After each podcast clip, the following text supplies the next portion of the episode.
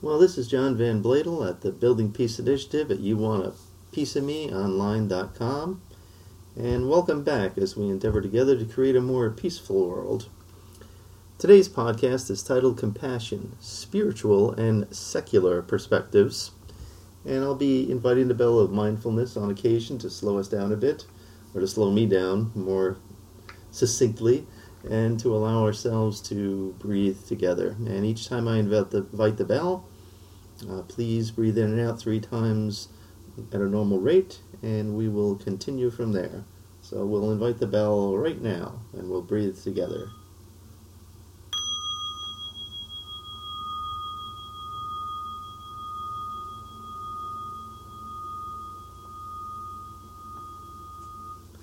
So, for a long time, the study of compassion was relegated to religious study. Now it's being researched from a secular perspective. This is a good thing as it moves us more into the mainstream.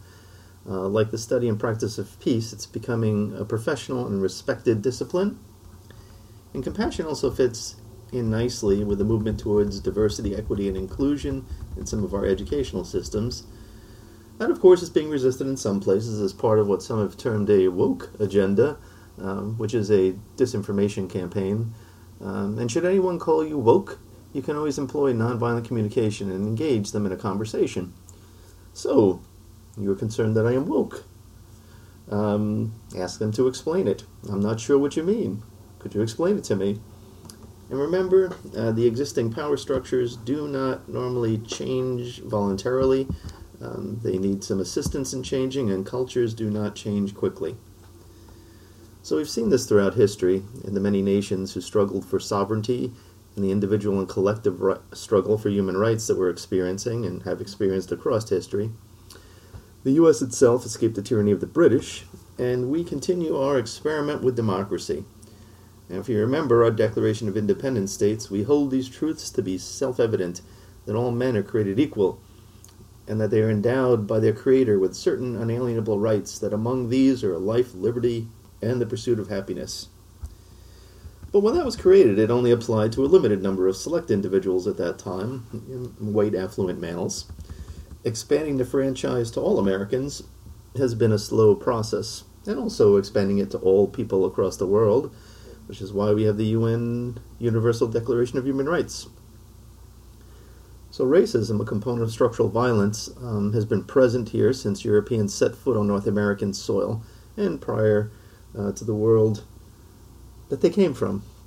The brutal treatment of Native Americans, you know, is well documented, and many of our founding fathers actually owned slaves as they fought for their own independence. Now, the contradiction, or some would say the hypocrisy, is obvious.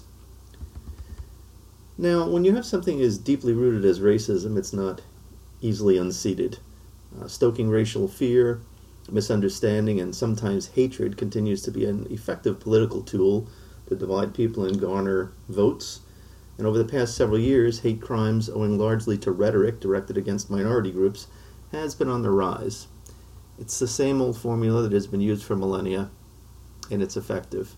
Identify a group, make people believe that we're in danger from them, and scapegoat them, or that they're the cause of our suffering.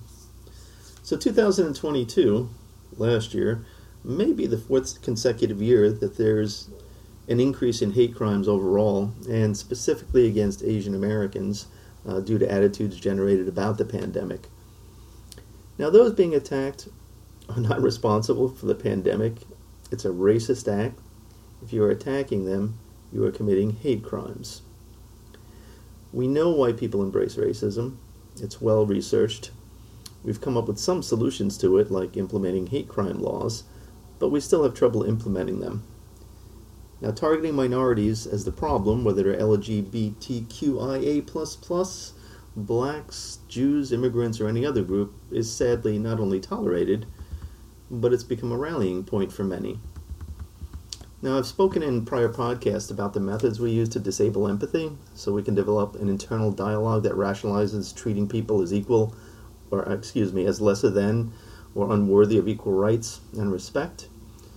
Now, part of the problem is our culture supports bullies, and I'm going to connect this a little later on as to why this is significant.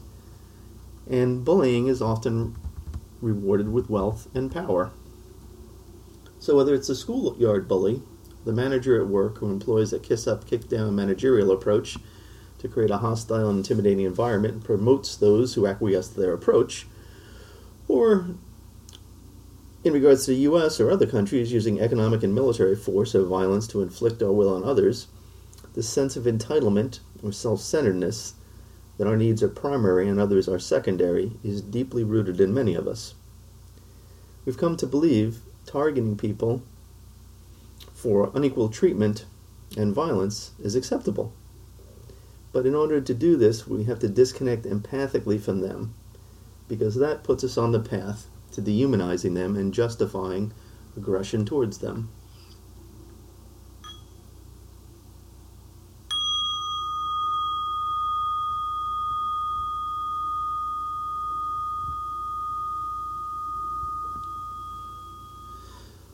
So we could talk a long time about what I've just said, but that's a basis to, um, you know, continue this particular podcast.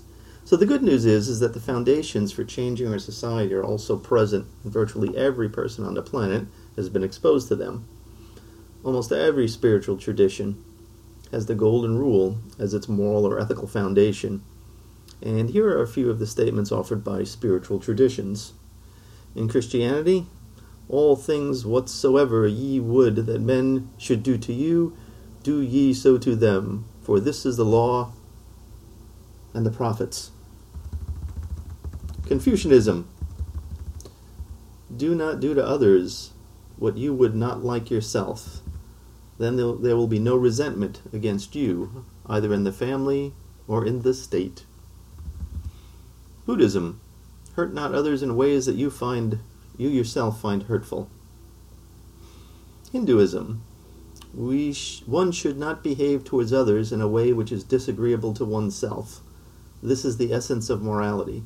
All other activities are due to selfish desires. Islam. No one of you is a believer until he desires for his brother that which he desires for himself. Judaism. I really like this one. What is hateful to you do not do to your fellow men. This is the entire law. All the rest is commentary. That really says it clearly. Taoism, regard your neighbor's gain as your as your gain and your neighbor's loss as your loss. Zoroastrianism, and yes, that does exist. actually, it's the first monotheistic religion. Uh, it actually came before quite some time before Christianity. Uh, that nature alone is good, which refrains from doing another whatsoever is not good for itself. Uh, probably could say that a little bit more clearly. And Jainism. A man should wander about treating all creatures as he himself would be treated. That's from a website that says every religion has a golden rule, which I'll post um, tomorrow. So, you may even be able to follow the golden rule without having too much empathy or compassion you can do it from a cognitive perspective. Now, empathy and compassion will develop, will develop over time when you see the benefit to yourselves and others, but most of us have the capacity for empathy and compassion. We just have to nurture it. So here's a question What would happen if compassion was included as part of our education beginning in grade school? There'd be a lot of benefits, at least for those of us who are interested in creating a more just and equitable society which I think are most of us. What if we learn to see ourselves in the suffering of others and recognize that by harming them, we essentially were harming ourselves? If compassion becomes a practice that is rewarded, then our culture changes. As an example, rather than tormenting a child who has poor hygiene by calling him stinky, we can, we can recognize that he has some needs that are not being met. And we can choose to take action to meet those needs to relieve his or her suffering rather than behave in a way that increases it. Now, this is a tall order, as schools are hierarchical systems that often afford students and employees superior status over others. It's institutionalized um, or systemic. If you are a student or a professional assigned lower status, you're often required to conform and respect the existing power structure uh, to not make waves. And I always think of tenure tracks, which are particularly treacherous to negotiate, and the hazing that's involved that models the manner in which we'll then treat others who follow us. This, of course, in an educational system is then transmitted to students, and the whole system replicates itself. When I say whole system, once again, I mean the systemic issues that lead to people being denied the opportunity based on race, gender, ethnicity, socioeconomic status, status within a culture to reach their potential. What we teach, which is really the example that we set, has some really long term effects on people. Now, think about the experiences you had as a student in grade school, both the good and the not so good ones, and you know they can leave a mark on you that stick with us throughout our lives. They are often sustained over a year or longer in, you know, grade school when you're stuck with the same educator. Um, take a look at Ray Rist and his article on ghetto education, and that'll give you some of the. Uh, actually, it's a really good example of what happens to people from lower income minority communities. Now, professionally, at my one of my jobs, I remember an incident where an instructor, because we have the hierarchy, you know, instructor, I think it's assistant, associate, and then divine um, when you reach the top of the ladder. Uh, had flyers that students made with an event on it, and this person's name was on it. And one of the flyers was, was surreptitiously slipped under the instructor's door because apparently uh, the word professor had been put on the flyer mistakenly, and the word professor was crossed out, and it was slipped under their door. Wow. The message know your place. Talent and ability were not necessarily considered. The role that you were assigned as lesser did.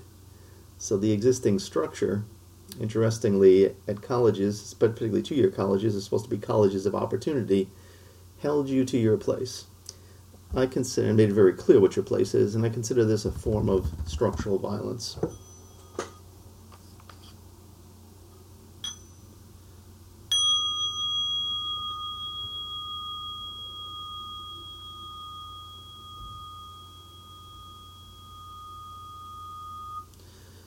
So one of the issues I run into continually is that people mistake kindness and compassion for weakness and stupidity, and I have a whole lot of stories about that one. Uh, with some of the more aggressive types who are going to test you, there is a way to address this. You've heard me identify this before as informed assertive compassion. We can learn to assert ourselves in a way that commands respect without diminishing others. Now we have to remember that not everyone is going to be coming from the same place that we are, a place of compassion, or have the same uh, relationship with this. In essence, they may not have studied it. And I myself was in an eye for an eye mentality for periods of my life. Um, I remember being exposed to compassion early in 2000 uh, at a Buddhist site, and I remember thinking to myself, well, what if I think that person hasn't suffered enough? Uh, but I changed my perspective through reading, uh, watching people, and experimenting with compassion. It's effective. Cycles of violence just perpetuate themselves, whether it be structural or physical violence. This does not help us as individuals or collectively.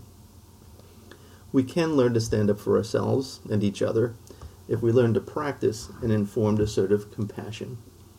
If the norm can be changed to standing up for each other, if bullies are no longer rewarded, if instead they are held accountable for their actions, our culture will change. I don't see us as having a choice at this point. We're at a point where there's going to be increasing competition for diminished resources, and climate change is upon us. We have to understand that living in harmony with nature and with each other is the only sane alternative. That doesn't mean there won't be conflicts but there needs to be a way to resolve them in a way that benefits all of us. So we're going to continue to talk about compassion next time. Keep trying to practice some meditation, whether it be sitting, walking, jogging, elliptical trainer meditation. Um, you can also continue to listen to people with the express intent of understanding rather than judging what they have to say. Assert yourself when, when it's necessary Walk away from toxic conversations if you can, and let's make compassion a part of our daily lives. That's it for today. Wishing you all some peace of mind.